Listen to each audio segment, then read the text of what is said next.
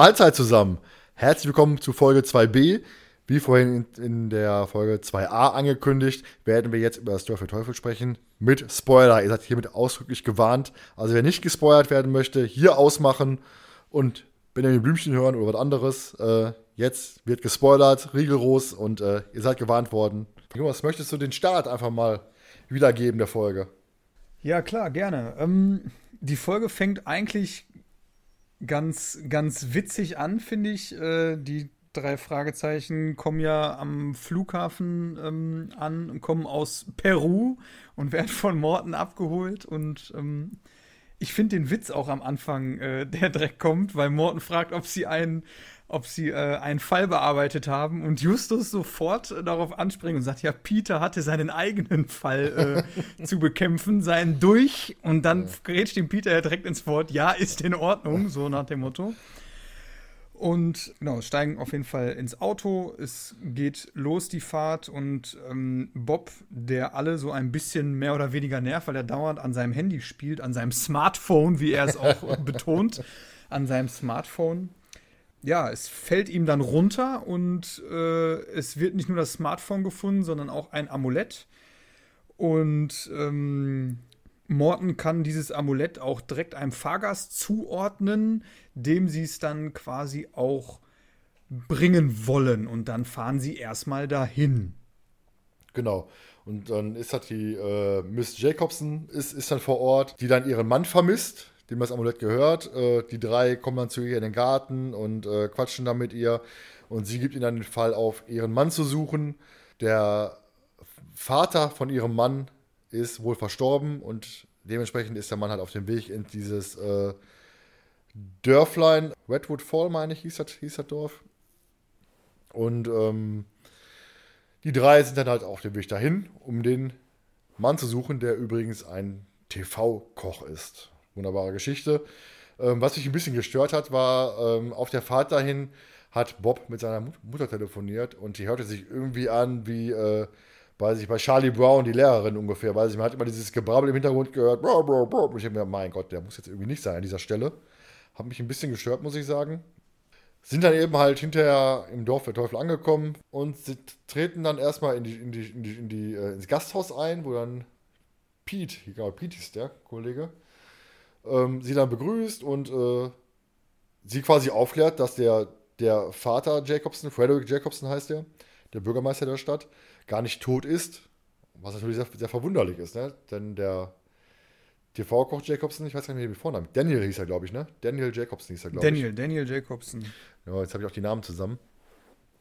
Ist ja äh, auf dem Weg in das Dorf gewesen, um den Nachlass seines Vaters eben halt äh, anzunehmen oder über oder die, die, ähm, das Erbe. Heißt, die drei gehen dann zu Frederick Jacobson, dem, dem Vater, äh, um zu sehen, ob er wirklich lebt. Und äh, der macht eben halt Frederick Jacobson die Tür auf.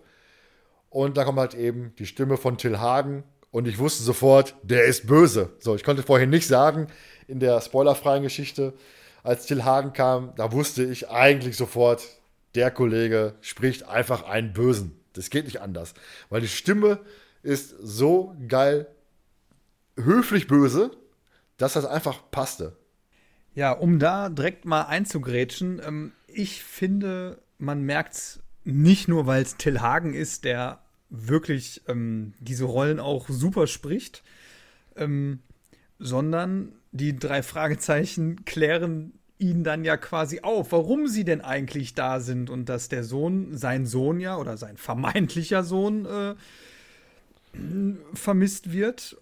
Und ich fand an der Reaktion von ihm, also ich glaube, wenn jetzt zu mir jemand kommen würde und sagen würde, ja, sie sind für tot erklärt worden und ihr Sohn sucht sie, ich würde mir totale Sorgen machen und der bleibt einfach ganz ruhig. Also er ist ja ganz ruhig geblieben und sagt, ähm, ja, nee, also hier ist er nicht aufgetaucht. Also ich weiß nicht, wo er hingegangen sein könnte. So. Also jetzt in diesem typischen Till Hagen-Stil halt einfach, wie er die Bösen verkörpert.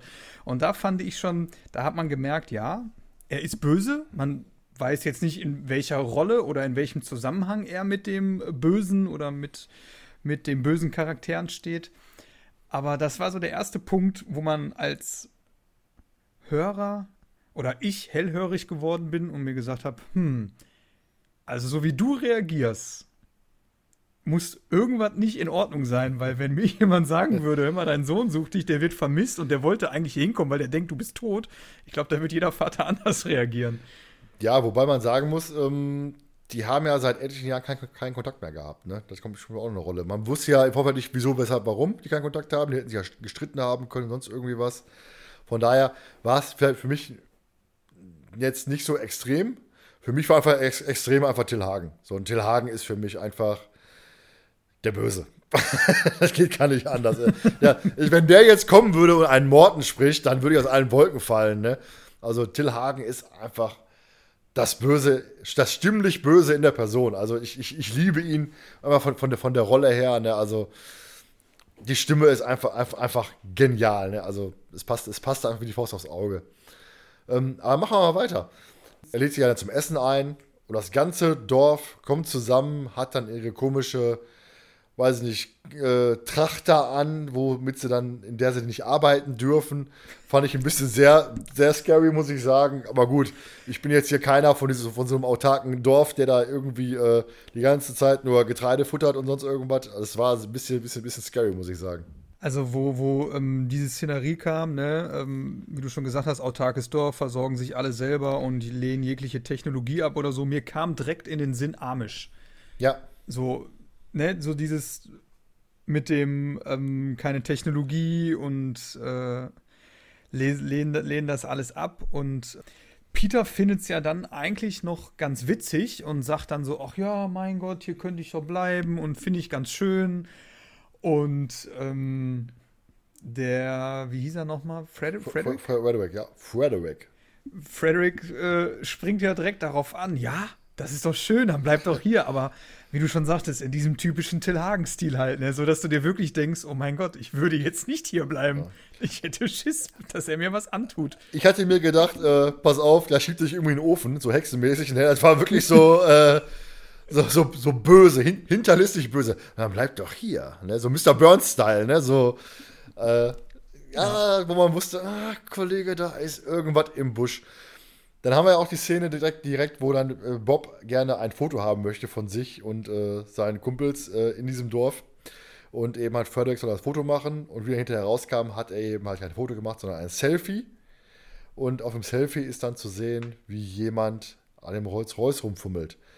Ähm, die drei sind dann, die kommt, kommt ja erst für die Nacht, ne? Ach, die kommt, die kommt jetzt auch noch. Ach du Jemine. Ja, dann kommt eigentlich erstmal, äh, sie gehen nach dem Essen zurück ins, in, ins Gasthaus und der Pete, der Gastwirt, sagt ihnen dann, geht heute Abend nicht raus, es ist die Nacht der Teufel. Und ähm, warnt sie dann, ja. die Nacht rauszugehen. Sie sollen auf ihrem Zimmer bleiben, am besten sich einschließen. Und man denkt sich als Hörer, hm, was ist denn da los? Und dann hat man eben halt, da muss ich sagen, hat mir der Planetarium Bochum eben halt auch so ein bisschen geholfen, dass das eben halt diese beklemmende Stimmung wird. Diese drei sind am Zimmer und man sieht halt in der Kuppel, Planetariumskuppel, diesen Fackellauf. Ne, also wirklich Fackeln, die sich da in Bewegung setzen. Und genau, ich glaube, ich weiß nicht, wie oft Peter sagt, die haben Fackeln. Ne? Also ich glaube, in der Folge, ich glaube, vier, fünf Mal kommt, da kommen sie, sie haben Fackeln dabei. Und ich denke mir, ja, langsam weiß ich es. Aber es ist halt dieses Stilmittel, was man im Hörspiel haben muss, um die Szene zu beschreiben. Ne? Wenn man das nicht sagt, weiß der Hörer das nicht. Ne? Und das war halt für mich eigentlich auffällig gewesen. Heißt, äh, die Dorfbewohner gehen, glaube ich, in den Wald, meine ich, war es gewesen. Und äh, da ist eine Teufelsstrohpuppe, diese, glaube ich, ich weiß nicht, ob sie die anzünden, das weiß ich gar nicht. Aber das war halt diese beklemmende Stimmung gewesen, die ich, die ich dann hatte. Ja, aber man muss vorwegschicken, finde ich, was ja besonders äh, wichtig ist, äh, um die Charaktereigenschaften der drei in dieser Szene dann auch wieder werden ja sehr gut verdeutlicht. ja. Also Peter einfach als Schisser, ah, wir können doch nicht rausgehen, seid ihr denn verrückt? Die haben Fackeln und Mistgabeln und keine ja, Ahnung, was die alles, ähm, was, was die alles haben und ähm, Justus in seiner Eigenschaft, ey, ja, auf jeden Fall, wir müssen dahin, wir müssen wissen, was los ist und ähm, Bob so ein bisschen dieses Hin- und Hergerissene, ja. Hm, ja, ich kann Justus verstehen, ich kann aber auch Peter verstehen, weil da laufen Leute mit Fackeln am Fenster vorbei. und ähm, dann. Ja, und Missgabeln, ne? Ich darf's nicht vergessen. Die Missgabeln waren ja auch wichtig. Und die ne? Missgabeln, ja. Und Forken haben die sehr wahrscheinlich auch noch. Ja.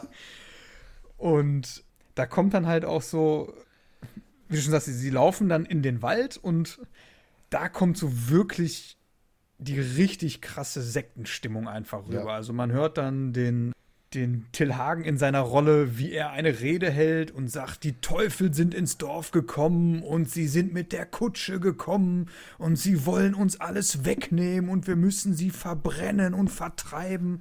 Aber ich glaube jetzt, wie ich es jetzt rübergebracht habe, ist es schon zu aggressiv. Er macht es wirklich in einer, finde ich, stoischen Ruhe, die aber so von ihm rübergebracht wird, dass du richtig Angst kriegst.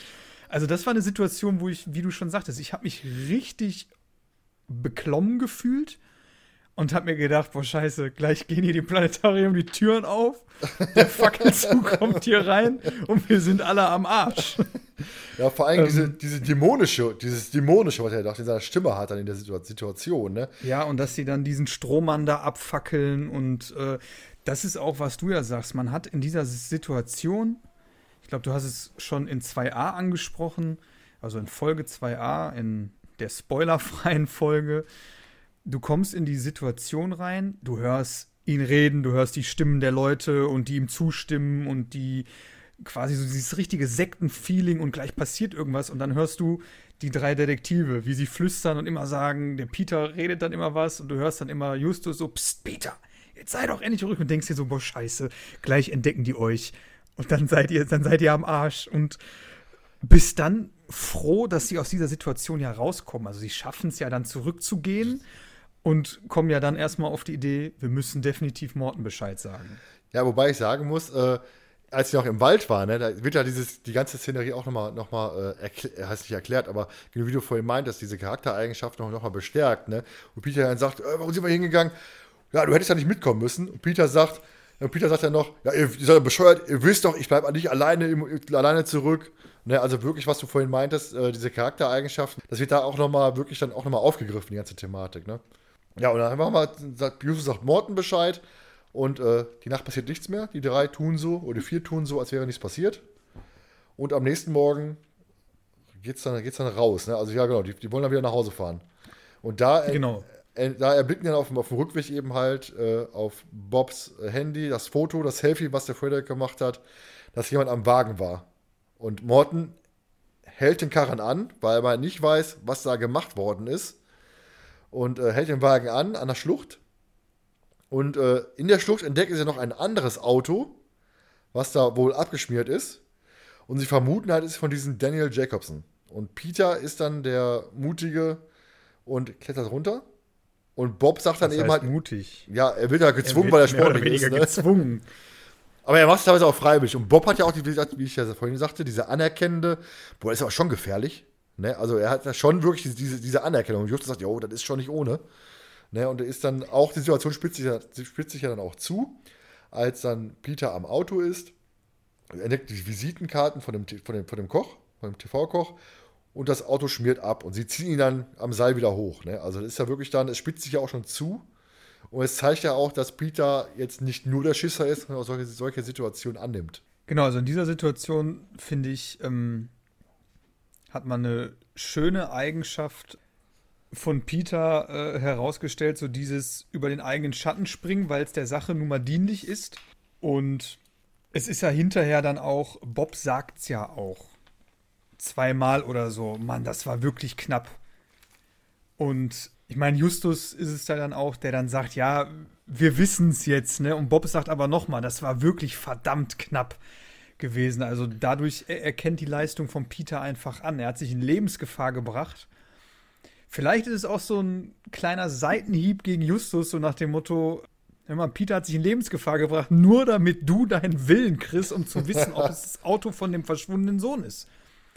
Und äh, Peter finde ich dann eigentlich, fand ich ganz witzig so in der Szene so, er will erstmal keine Informationen preisgeben. Er sagt erstmal, macht mich jetzt mal hier jemand von diesem Seil los. Ja, genau. Also, Und ähm, es hat wirklich nur noch gefehlt, dass ähm, ja, Justus drängt ja wirklich darauf, ne, sag schon und was hast du herausgefunden und so. Es fehlt dann nur noch so, dass er, wie er in manchen Folgen es einfach so sagt, ah, jetzt weißt du mal, wie das ist, wenn man sich zappeln lässt, so.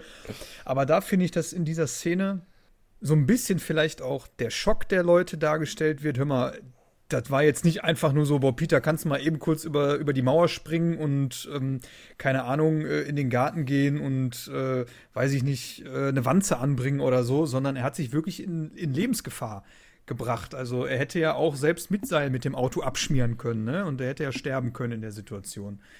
Da sind wir, es ist immer Peter, der sich in diese gefährlichen Situationen bringt und vermeintlich dann auch vielleicht sterben könnte. Ja, oder auch stirbt.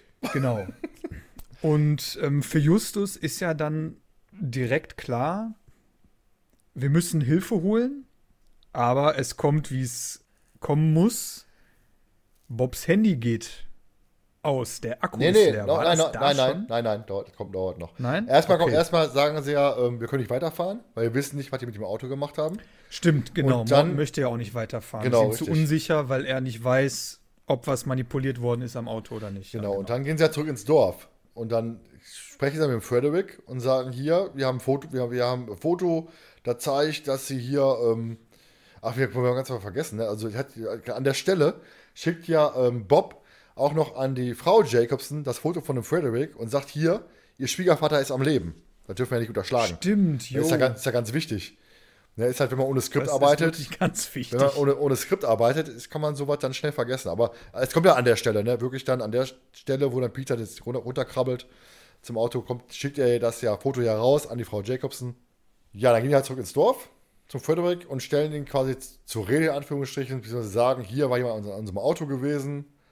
Und da sagt er, nee, kann gar nicht sein und, und so weiter und so fort. Und dann klingelt Bobs Handy und plötzlich macht Bob einen Rückzieher und sagt, nee, das Handy, das, das Foto, das ist gelöscht, das, ist, das war ein Fehler gewesen, das ist, wir haben uns vertan. Und äh, die anderen drei, Moment, nee, wir haben das doch äh, gesehen und, bla, und, und so weiter und so fort. Dann gibt Justus sein Handy weiter. Nee, guck doch hier, das Handy, äh, das Foto ist weg.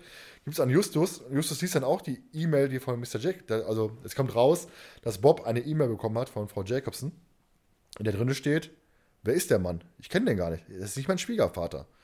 Ne? Und das heißt, das Handy geht quasi reihum an Justus und Morten und wie gesagt, Bob hat es ja gehabt. Und jeder kann dann die E-Mail lesen und geht, weicht dann auch von seiner Anschuldigung zurück, dass das Auto manipuliert worden ist, der Rolls-Royce. Nur Peter bleibt im Unklaren. Ne? Da ist halt wieder dieser, wo ich vorhin meinte in Folge 2a, er steht auf dem Schlauch und statt seinen Freunden mal zu vertrauen, wenn die sagen, nee, pass auf, wir haben uns vertan, einfach mal mitzuspielen, das macht er in der Situation nicht. Ne? Also er, ist, er drängt dann darauf, nee, das kann doch nicht sein, wir haben ihn doch. Nee, Peter, komm, wir haben uns vertan, äh, wir verabschieden uns, tschüss und so weiter und so fort. Und ähm, Peter wird dann jetzt hinterher aufgeklärt. Genau. Ja, Peter wird erst äh, hinterher aufgeklärt beim Rausgehen. Sie verlassen das Dorf dann ja auch wieder. Und sobald sie mehr oder weniger außer Sichtweite des Dorfes sind, springen sie quasi hinter, hinter eine Mauer und besprechen sich erstmal, wie es jetzt weitergehen soll. Und ähm, da fällt ihnen ja dann auf, dass sie an einem Friedhof sind und dort finden sie das Grab von dem Frederick Jacobs, der laut Grabstein vier Tage vorher verstorben ist. Und da beginnt natürlich so, hm, wie kann das denn sein? Er ist doch äh, angeblich noch am Leben. So.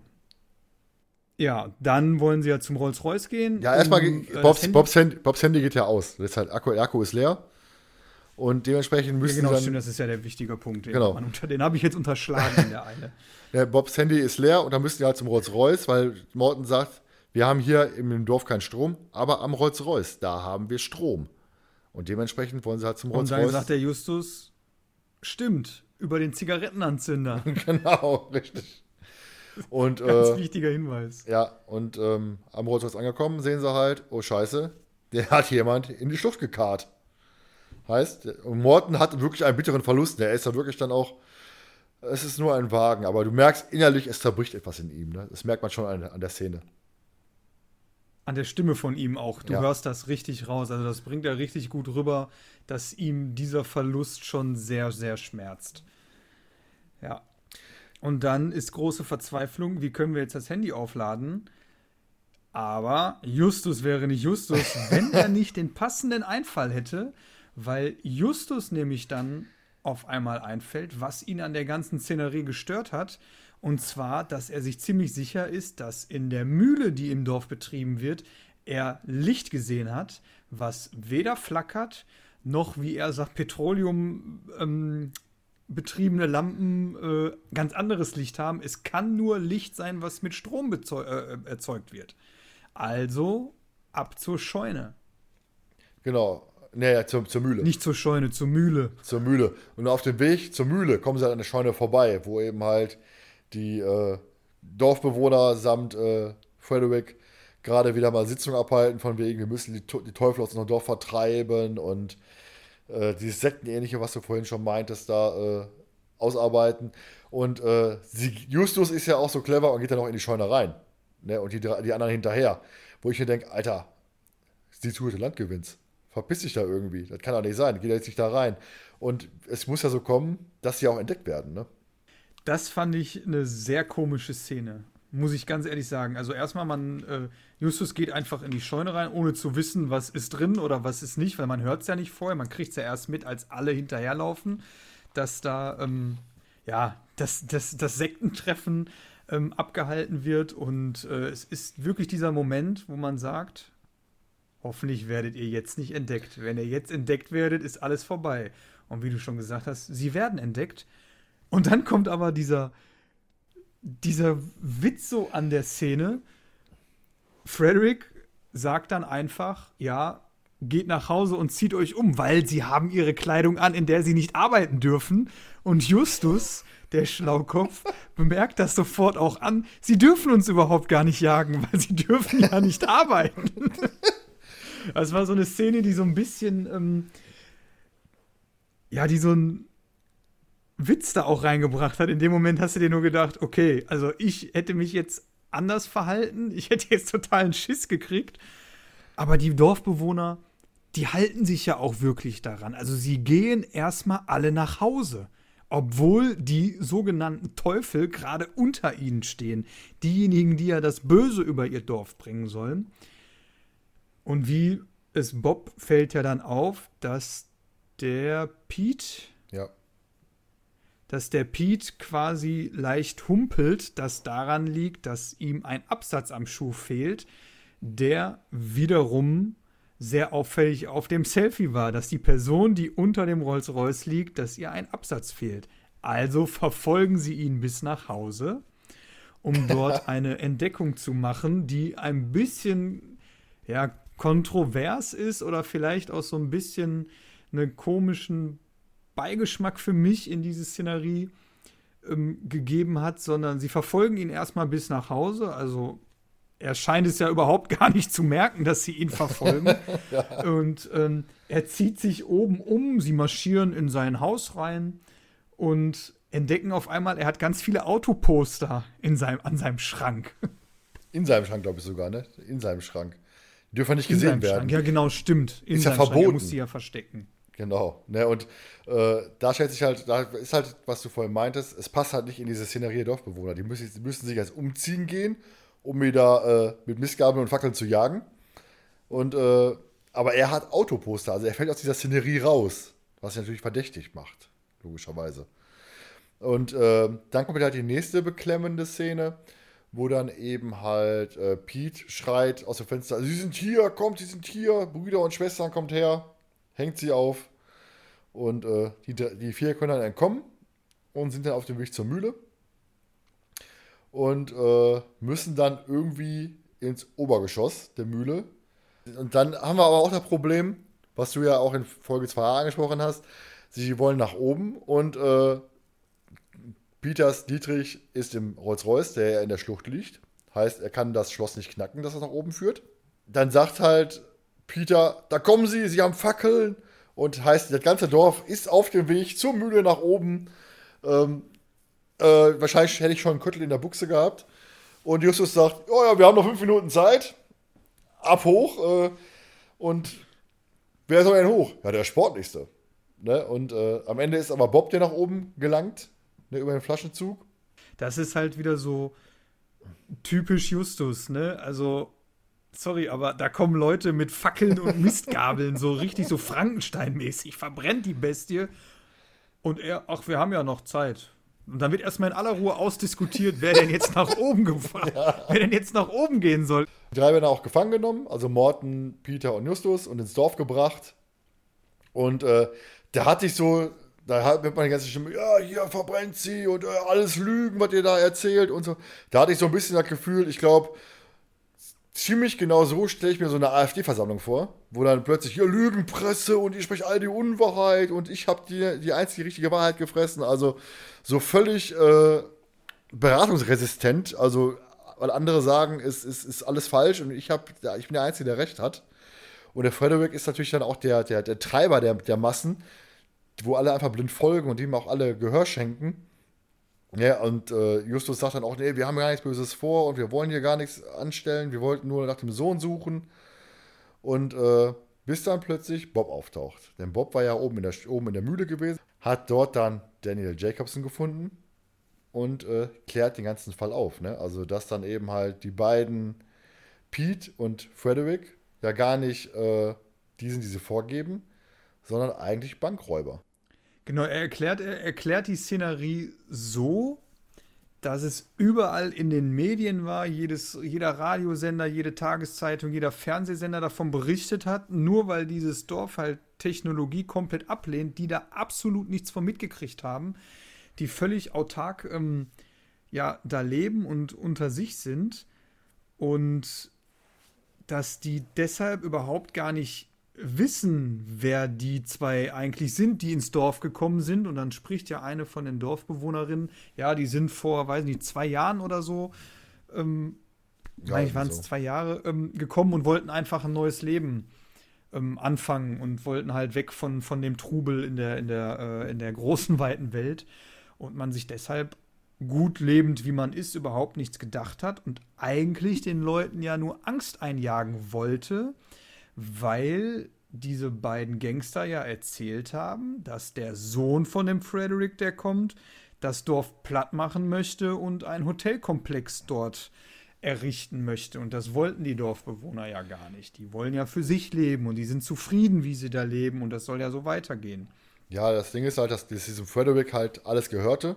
Ne, dass er gesagt hat, ich lasse alles auf meinem Namen laufen. Und das wurde halt ein Daniel Jacobson vererbt. Und der Bankräuber hat gesagt, die wollen alles platt machen, ein Hotel bauen.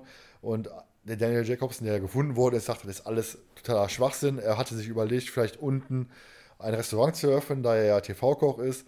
Aber die Verkehrsanbindung ist halt so bescheiden und äh, da kommt eh keiner vorbei. Es war, ist halt einfach ein abgeschlossener Raum im Endeffekt. Ne? Es kommt keiner vorbei, irgendwo am Arsch der Welt. Da will ich ein Restaurant aufmachen. Dann kommt der nächste Rosin vorbei und sagt immer, alles scheiße hier, äh, wir müssen mal woanders hin und äh, Kannst du so nicht machen.